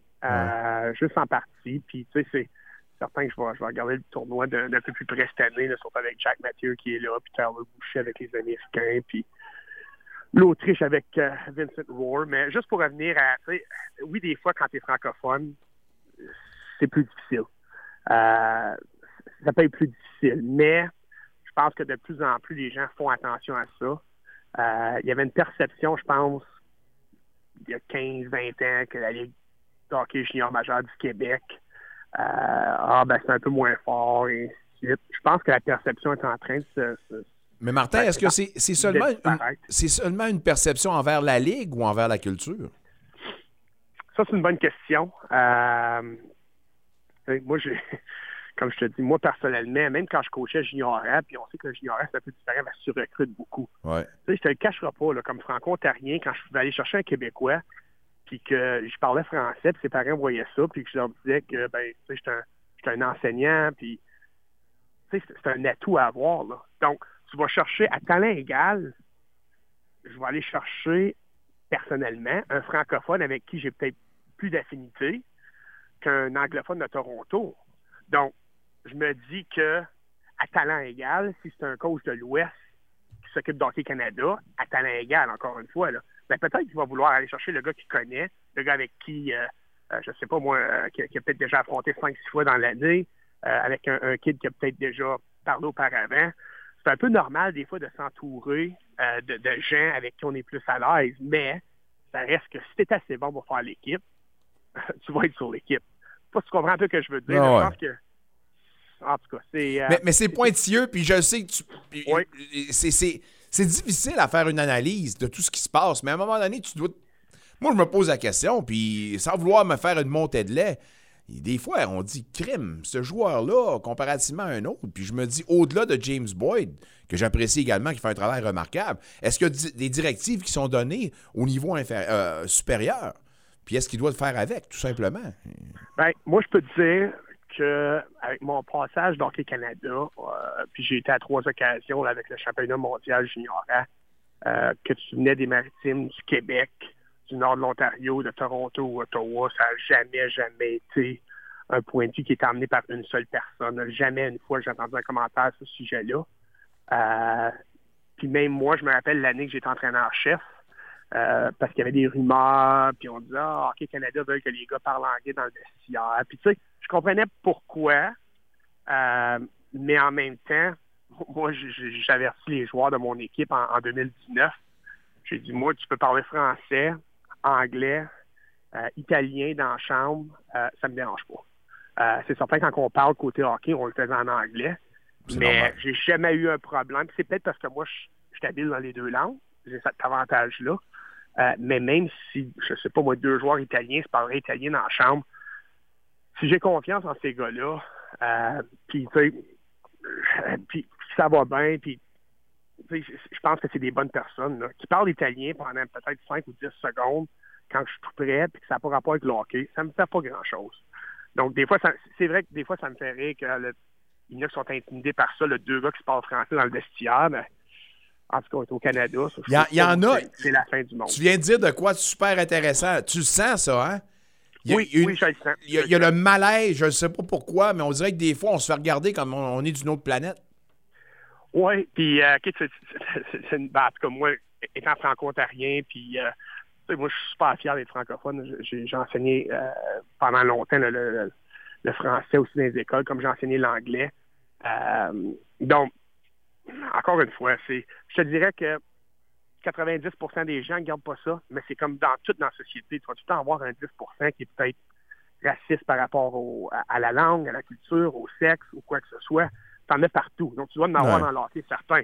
Mais je trouvais juste que le moment de Zachary Bolduc était très, très mal choisi parce que moi, je connais James Boyd, euh, James Boyd personnellement. Puis je ne sais pas si tu as vu les tweets que Jean-François Plante après que ça s'est passé. Ben, Jean-François, je pense qu'il connaît encore James plus que moi, là, parce que ça fait 5-6 ans qu'il se fréquente euh, à cause de l'ouvrage. Puis je pense qu'il était très surpris lui aussi. Puis n'importe qui qui parle français, tu demanderais André Tourigny, s'il pense que James Boyd est de, de ce genre-là, puis je pense que pour eux, c'était quasiment drôle, parce qu'ils savent que James se fout carrément du langage que tu parles. Sujet où on pourrait s'étaler, mais on va arrêter ça là. on va souhaiter bonne chance à Bolduc. Euh, je, vais je voulais faire un lien avec l'équipe Canada puis Shane Wright parce que selon votre descripteur euh, à TSN, euh, Monsieur Long Ball Walls, pardonnez-moi. Ouais. Kenny, Kenny. Kenny, bon, voilà, merci. Il a avancé euh, sur son Twitter que Shane Wright, peut-être, serait une possibilité pour les 67. Considérant que James Boyd lui-même a dit qu'on y allait all-in pour vous autres, Shane Wright avec vous autres, intéressant? ben, oui. Euh, je pense que quand il a dit all-in, je sais pas si c'est les mots exacts, je sais que c'est le titre de l'article, mais je ben, pense moi, que c'est les mots. Moi, moi il m'a dit all-in. OK, OK. Je pense que ça va être un all-in conservateur parce qu'on a quand même un on pense être très fort l'an prochain aussi. Euh, puis on, s'en est parlé, toi et moi, nos succès cette année, c'est un peu euh, c'est comme un an en avance. Donc, euh, on était un peu, on n'a pas fait un échange. Je regarde une équipe comme North Bay qui nous talonne, qui ont déjà acquis deux, deux avant top 6 puis deux def top 4. sur papier, je me dis, OK, est-ce qu'on peut compétitionner avec eux maintenant? ça, va être, ça, va être difficile. Je pense que comme n'importe quelle équipe de tête, on, on, a demandé le prix pour un Shane Wright s'il revient, comme de raison. Ouais. Euh, ça va être un prix qui va être très. Ben, ça va être dispendieux. Je pense que, que tout le monde est au courant de ça. Puis là, à un moment donné, il faut se poser la question comme staff est-ce qu'on aime mieux aller chercher un Shane Wright ou tu vas chercher deux gars qui sont peut-être un peu moins bons que Shane Wright, mais tu, tu bouges deux trous. Euh, puis je pense que ça va être ça le, gros dilemme. parce que si Shane Wright revient euh, dans la OHL, ça va être le meilleur. Sinon, il va être les trois meilleurs joueurs de la Ligue, selon moi. Donc, euh, c'est certain qu'il va coûter très cher. On, est super à payer le prix, mais c'est une décision qu'on va se consulter, mais en bout de ligne, c'est James qui va avoir le, dernier mot. On t'a inclus dans le processus décisionnel pour des transactions comme ça? Oui, beaucoup. Puis j'ai été surpris. C'est pas quelque chose que j'ai demandé. C'est peut-être à cause de mon expérience dans le junior rap. Je pense que j'avais eu du succès comme gérant aussi dans le junior. Euh, mais James, non, il ne gêne pas. Euh, il m'appelle fréquemment. Euh, il parle français, puis il me pose des questions. Puis, euh, non, il est très, très bon. puis c'est pour ça que je le respecte beaucoup comme GM, parce que c'est un gars qui prend beaucoup, beaucoup l'opinion de tout son staff. On dit que les bons dirigeants savent s'entourer de bonnes personnes. Alors, je te lève mon chapeau, tu vois, d'une bonne personne. Martin, ça allait trop loin. Si on parlait du bilan de cette première moitié de saison, après la conclusion de ce match, tes déceptions, tes surprises? ça, à quoi on veut ben, s'attendre pour après la deuxième moitié? côté surprise, c'est notre record là, présentement. le, se retrouver au premier au classement général, on s'entendait vraiment pas à ça. Euh, je pense que mon but, moi, c'était d'aller chercher l'avantage de la glace en série. Là, je te dis pas que c'est fait, mais c'est ça prendrait un désastre pour qu'on finisse top 4 dans, la conférence. Euh, c'est gagné quoi 18 des 19 premiers matchs, c'est quand même assez fou. avec seulement là, deux 20 ans, avec six joueurs de 19-20 ans, seulement un Européen. Donc, c'est le, crédit revient à James, revient à Dave, tout, notre groupe, je pense que c'est le fun parce qu'on n'a pas une superstar non plus en avant ou à descente. C'est vraiment un travail collectif. donc, je pense que ça en dit beaucoup sur l'organisation. Euh, le, fait qu'on est premier, c'est vraiment une organisation de première classe, puis ça fait que les gars sont en mesure de performer à, un haut niveau. Côté déception, j'en ai pas, honnêtement. Euh, non. Puis je suis certain que je vais en avoir dans, la deuxième moitié de saison, parce que ça ne deviendra pas euh, plus facile. mais on est quoi là, je pense 23 CC1 ou 24 CC1. Donc c'est très très difficile de dire qu'il y a quelque chose qui nous a déçus, mais non, je peux pas euh, je, peux pas dire euh, rien. Parce qu'à votre retour, là, c'est une autre saison. Puis là, vous jouez avec une cible dans le dos. La pression est extrêmement élevé comparativement à ce que vous avez vécu. Parce que, sans me tromper, là, tu l'as dit, quand les mêmes entraîneurs disent qu'on est surpris, je pense qu'à un moment donné, vous autres, vous voguez sur une vague, puis il n'y a plus de pression. Mais là, là, tout le monde vous attend avec une brique puis un fanal au retour. Là. Puis ben, pareil, je pense que c'est ça aussi. Puis je pense depuis deux, trois semaines, on a vu ça aussi. Là. Euh, les équipes nous attendent de pied ferme. Euh, il n'y a plus de match facile. Euh, ça a donné en même temps qu'on a perdu quelques joueurs, là, que ce soit des blessures ou le, le championnat mondial junior. Donc, euh, c'était beaucoup plus difficile dans les dernières deux semaines. Puis, euh, on a encore trois matchs à jouer sans la présence de, Boucher, Roar et Mathieu. On espère que Jack Beck, qui, ne joue pas depuis huit semaines à cause d'une commotion cérébrale, va être de retour le, 30 décembre. Euh, essentiellement, c'est nos quatre meilleurs joueurs qu'on n'a pas depuis, depuis une semaine et demie. Donc, puis pour une autre deux semaines. Mais après ça, ça va être le fun de voir non seulement quand ces gars-là vont revenir, mais si on fait un ajout ou deux à la limite, à la date limite des transactions. Euh, c'est ça, ça va être intéressant de voir où constitue. J'espère que dans le temps des fêtes, tu vas avoir le temps de dépoussiérer un peu, de reposer, puis surtout de récupérer un tout petit peu. Ça se passe comment, la, Noël, pour vous autres, chez les Dagenais? Euh, je pense qu'on va rester dans le coin. Euh, on est présentement dans un petit, voyage de deux jours en famille à, Trois-Rivières. Oh, nice! ouais, ouais, un petit, une petite pause, mais c'est ça. Nous, on retourne, on est de retour au bureau lundi matin, donc on va garder ça on va rester calme pendant le temps des fêtes. Profite-en, mon ami, en famille, il n'y a rien de meilleur. Un beau voyage là-bas à Trois-Rivières. Je te remercie encore une fois de la collaboration que tu nous donnes. Puis on se reparle l'année prochaine. Merci Nicolas, puis joyeux Noël à toi. Bye bye, joyeux Noël mon ami. Martin Daget, mesdames, messieurs, des 67 d'Ottawa, ça complète cette, ça complète cette portion d'émission. Au retour de la pause, on aura une euh, grosse discussion avec Rosanne Joly concernant le basketball. Plein de nouvelles concernant le programme national, entre autres. Et James Derouin qui a été confirmé de retour avec des Blackjacks.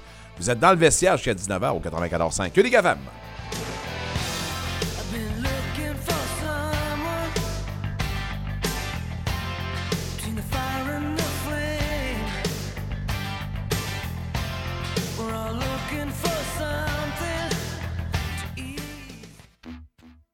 Vous cherchez une raison de vous lever chaque jour motivé, vous aimez les chiffres et le monde des affaires? Si vous avez répondu oui et que vous aimeriez vous joindre à une équipe francophone passionnée, alors venez vivre l'expérience Marcille Lavallée. Par la variété de ses mandats et de ses départements spécialisés, que ce soit en comptabilité, en fiscalité ou même en administration, Marcille Lavallée vous donne l'occasion de faire une différence pour une carrière en cabinet fondée sur vos passions. Découvrez les emplois disponibles sur marcille-lavallée.ca. Bonjour, je m'appelle Hilma Murga et je travaille à la réception du Centre de services communautaires Vanier depuis 15 ans. Je me joins à notre grande équipe pour vous souhaiter une bonne et heureuse année 2023. Prenez soin de vous et des autres. Pour prendre rendez-vous ou faire un don à la Banque alimentaire Partage Vanier, consultez le cscvanier.com ou appelez le 603 744 2892. Bonjour, je suis Liane Labbé, agent de prévention des incendies de Service des incendies d'Ottawa. Nous avons établi un partenariat avec Enbridge Gas afin d'améliorer votre sécurité durant le temps des fêtes.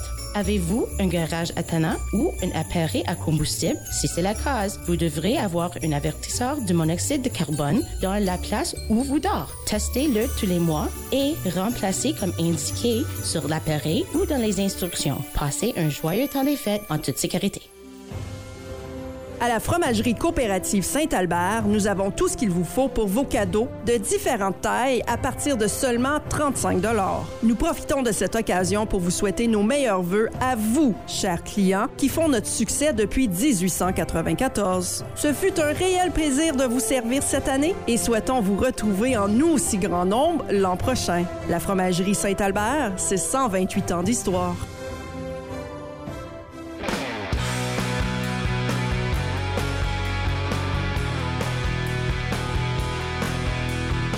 Salut, ici Derek Brassard. Vous êtes dans le vestiaire avec Nicolas Saint-Pierre. Derek Brassard et sa banque, on va retrouver au hockey Véronique Le Sieur Destillateur à 20h. Les Sens complètent ce petit voyage de trois avec un affrontement contre les Jets à Winnipeg. L'avant-match du CECCE, e, le Conseil des écoles catholiques du Centre-Est, c'est à 19h30. Entre-temps, ben, vous êtes dans le vestiaire. Merci d'être là. Et parlons un peu de basketball avec euh, Rosanne Joly. Rosanne, comment vas-tu? Ça va super bien, merci toi. super bien, merci. Ça va super bien également pour James Derouin qui a été confirmé de retour comme entraîneur-chef avec euh, les Blackjacks d'Ottawa. Euh, la meilleure décision possible dans les circonstances? Dans, euh, ben, dans, je ne sais pas dans quelles circonstances tu parles. Ben, je veux dire, du fait qu'on tentait de poursuivre, on a eu un licenciement l'an dernier, ça n'a pas été facile. Puis Derouin, Derouin, tout simplement, a la possibilité de débuter une saison pour moi. Ça, c'est important également. Oui, je pense que c'est la c'est la progression. Je suis vraiment contente pour lui. En fait, euh, moi c'est mon euh, c'est mon collègue de travail, donc euh, évidemment, je suis vraiment contente pour sa position. il était quand même aux, alentours de l'organisation depuis depuis l'existence des Blackjacks.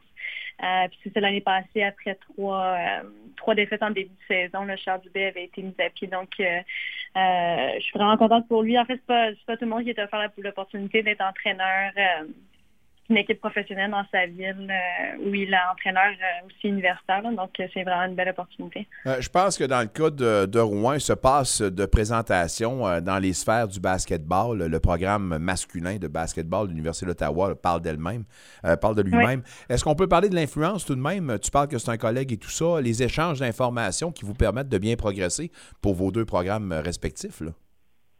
Oui, euh, c'est ça, je ne sais pas si je vais être impliquée avec les Blackjacks l'été prochain. J'avais été impliquée avec. C'est ma prochaine. C'est ma prochaine question, Rosanne. c'est à suivre. Euh, c'est à suivre. Euh, je sais que j'ai quand même été vraiment fatiguée à la fin, à la fin de l'été. ça a été demandant?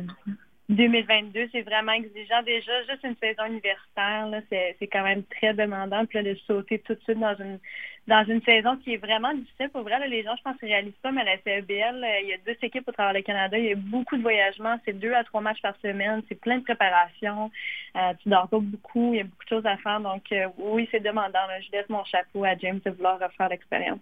Et, pour vos, vos, programmes respectifs, quand je parlais pour le programme féminin, le programme masculin, vous n'avez pas, vous n'avez pas le choix. Vous devez quand même cohabiter.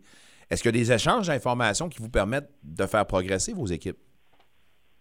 Euh, pas, pas beaucoup. Non? Euh, ah, on, a, on a la même saison, on a, euh, on a les mêmes voyages, on joue contre les, contre les mêmes équipes, mais ça reste que c'est quand même deux ligues quand même différentes. oui, il y, a de l'échange, c'est plus moi qui pose des questions qu'il y a autre chose, mais non, il n'y en, a, y en a pas beaucoup, étonnamment. Excellent. on est-tu prêt d'avoir une, une entraîneur-chef pour le programme masculin? pour, je parle de la CEBL. Euh, ça mhm. va bien. On semble vouloir être une ligue qui pense un peu euh, outside of the box. Est-ce qu'on est prêt pour ça également, selon toi? Oui, ça s'est fait, ça s'est fait dans le passé, il y a trois ans passés, si je ne me trompe pas. Euh, Chantal Vallée, qui est entraîneur-chef. C'est vrai, c'est vrai. De l'Université Windsor, elle, elle, avait occupé le poste d'entraîneur-chef et de directrice de GM, pardon, l'expression anglaise. Euh, des, de Hamilton euh, à l'époque, donc il y a trois ans passés. Elle avait fait, elle avait très bien fait.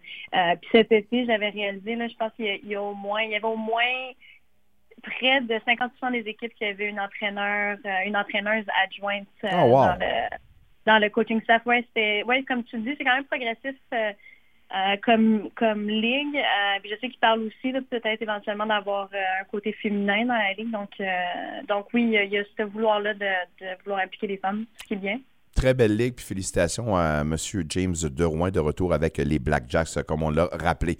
on va parler de l'équipe nationale, si tu le permets, parce que à l'automne dernier, tu as été analyste pour le tournoi de la Coupe du Monde FIBA à l'antenne de ici Radio-Canada Sport, à moins de me tromper. J'étais avec la WNBA, en fait, pendant l'été. Bon. Bon, ben voilà. Alors, merci de me ramener dans le droit chemin. Or, je vais te poser la question. Euh, l'équipe nationale a quand même bien fait. Elle a eu une quatrième place dans ce tournoi-là. C'est une première, un plus haut sommet depuis 1986. Je me demandais ta perception. On en est où au niveau du, euh, de l'équipe nationale euh, féminine? Oui, mais la perception, oui, c'était. ils, ont, bien performé. Je, je, trouvais que quand même les résultats faisaient pas en sorte que qu'ils n'ont ont pas détruit aucune équipe. Euh, au, contraire, là, quand, quand ils ont joué la deuxième fois contre l'Australie, quand ils ont joué contre les États-Unis, euh, ça n'a pas été facile. Euh, ça a été par des marques de 30 à 40 points, les défaites. Mais même les matchs contre Porto Rico, contre le Mali, contre, contre le Japon, ça n'a pas été des, des, résultats quand même vraiment 100% en faveur du Canada. Donc oui, elles ont bien performé. présentement, je pense qu'elles sont cinquièmes au monde. Je sais pas si ça l'a si on peut, on pourra voir un podium aux prochains Jeux olympiques. Euh, par contre, Tia c'est sa première performance depuis, euh, depuis plus d'un an à cause qu'elle a vu une déchirure du gamin croisé. Donc, euh, elle, si elle peut revenir plus en force, peut-être qu'on pourrait voir un podium. Oui, puis ce programme-là est dirigé par un nouvel entraîneur qui a été embauché à la fin de l'été dernier, Victor Lapina. L'entraîneur-chef, c'est un gars qui arrive de l'Espagne, un gars qui n'avait jamais mis les pieds au Canada, était honoré évidemment, puis on, on semble reconnaître une, certaine énergie. Il y a peut-être des similitudes à faire avec John Ernman, l'entraîneur euh, de l'équipe euh, de soccer au Canada. Mais bref, euh, Victor Lapina, j'aimerais parler justement de ta perception du bonhomme, puis de ce qu'il peut amener ici de l'enseignement espagnol au basketball. Il se fait des belles choses là-bas.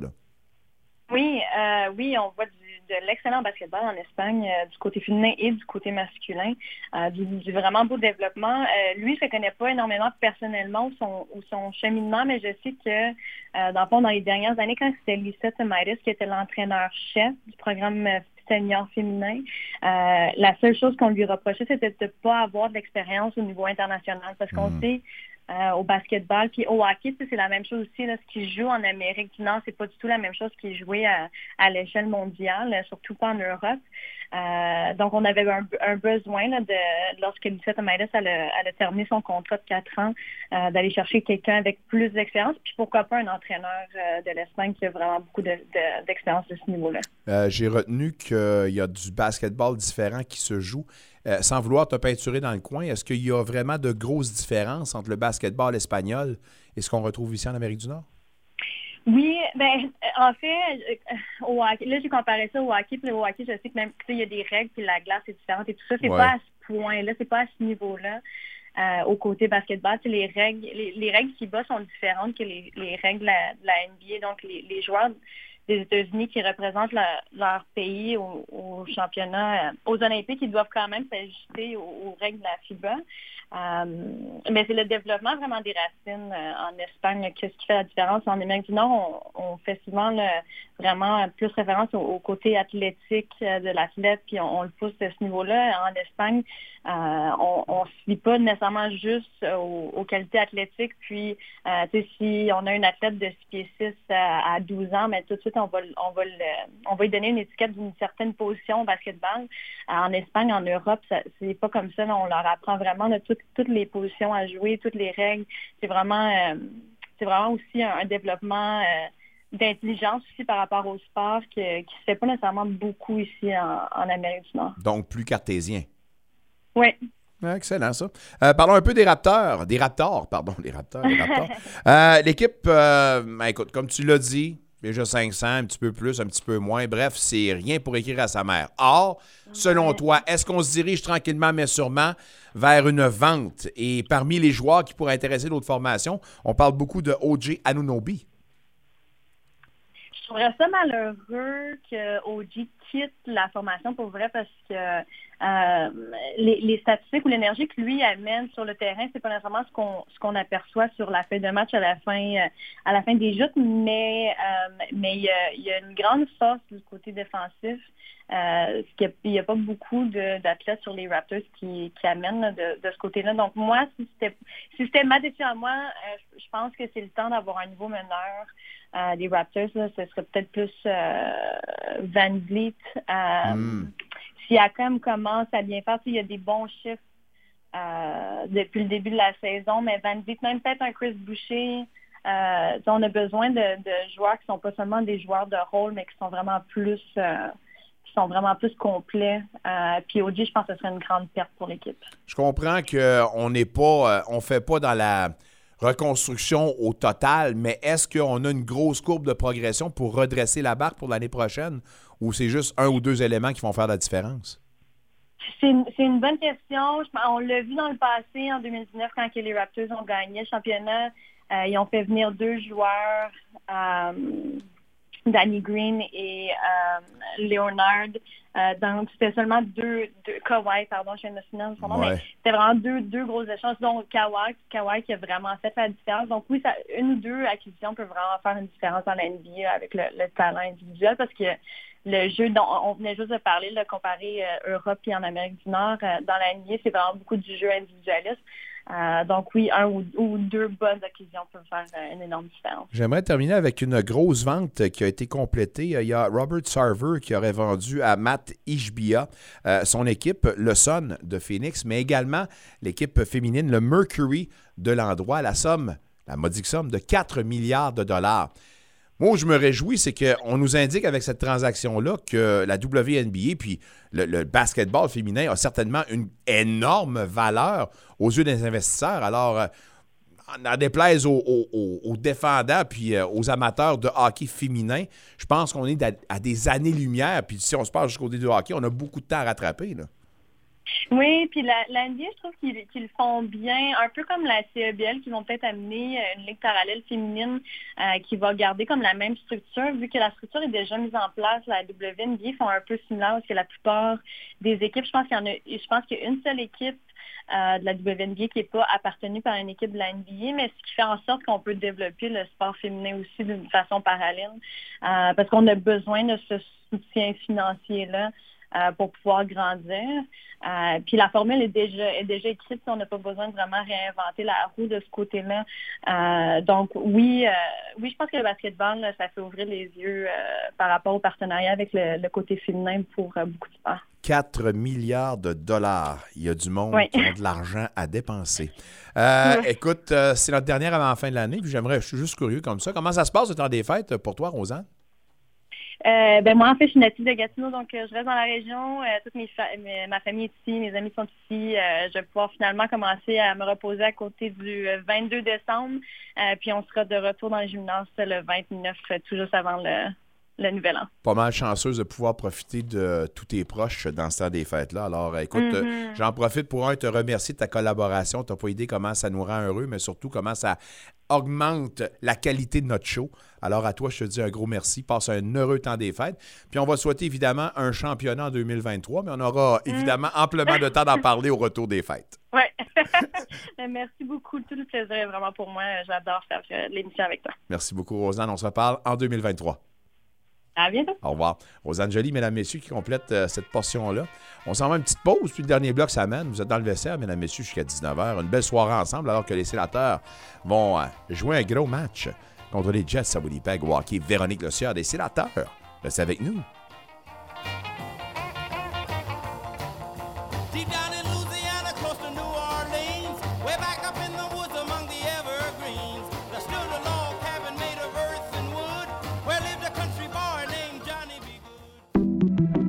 Desjardins présente Dessiner un monde meilleur avec Édouard, 7 ans.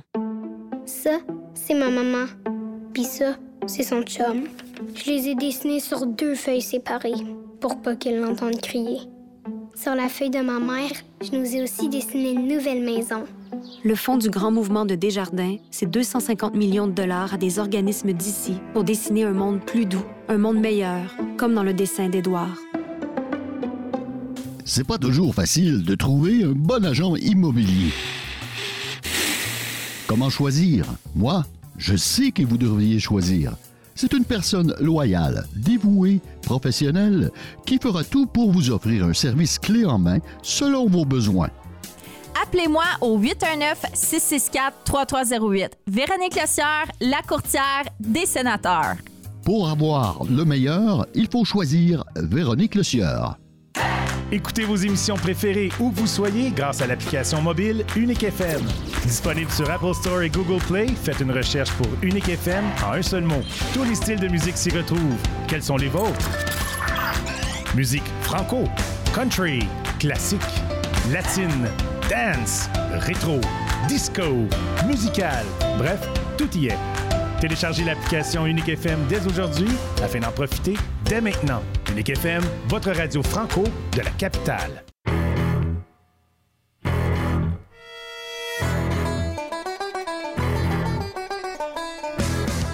Salut, ici Thomas Chabot des sénateurs d'Ottawa. Vous êtes dans le vestiaire 94.5 Unique FM. Thomas Chabot, mesdames, messieurs. Les aliments restent les mêmes pour les sénateurs. Euh, on n'a pas identifié le gardien, mais mon petit doigt me dit que ça va être Cam Talbot, hein, j'espère. là. J'espère que oui. David Redditch devrait faire face. Non, a été confirmé comme le gardien qui va faire face aux sénateurs. C'est 7 matchs cette saison, 4-3-0, 2,77 et un pourcentage de 896. Et en carrière, Redditch contre les sénateurs, 8 matchs, 5-3-0. 2,79 de moyenne et un pourcentage de 905. Cam Talbot a 14 matchs contre les Jets, 8-5-1, 3,23, pourcentage de 907 et un jeu blanc. Ces aliments, comme j'ai dit, on ne change rien. Alors, euh, on semble avoir été satisfait. Puis, de toute façon, est-ce qu'on a vraiment le choix? Pas vraiment. Trio demeure les mêmes. Puis, euh, un bonhomme à surveiller. Puis ça, c'est important. Un gars qui est revenu de très loin. Nikita Zaitsev. Et Alain m'a posé une colle en fin de semaine, puis je vais vous avouer que je n'étais pas en mesure de vraiment répondre. En ce moment, si on vous fait une offre, en ce moment, est-ce qu'on peut vraiment se passer de Zaitsev? Je te dirais que non. Le gars a sept mises en échec dans le dernier match. Le gars s'est redressé. L'efficacité, on n'en parle pas en bien, on n'en parle pas en mal. C'est-à-dire qu'il fait le travail. C'est tout ce qu'on veut. Il a toujours été plus à l'aise avec Thomas Chabot. En ce moment, les deux font la paire. Puis en attendant qu'Artem Zoub revienne, je pense qu'on a le meilleur des deux mondes en ce moment. En espérant que ça puisse durer. Je touche du bois en disant ça. Ça ne tient un fil, mais la confiance est redressée du côté du 22. Et c'est ce qu'on veut. Brassard qui fait encore du très bon travail avec euh, ses compagnons de trio. En attendant Tim Stutzla, on nous a dit que peut-être jeudi ou vendredi, pour le retour du 18, mais le 61 fait du bon travail avec Chuck et avec Giroud.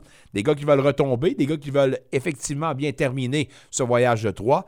Et une équipe, évidemment, qui veut donner du momentum parce qu'on a une grosse, grosse, grosse euh, séquence de deux matchs en deux.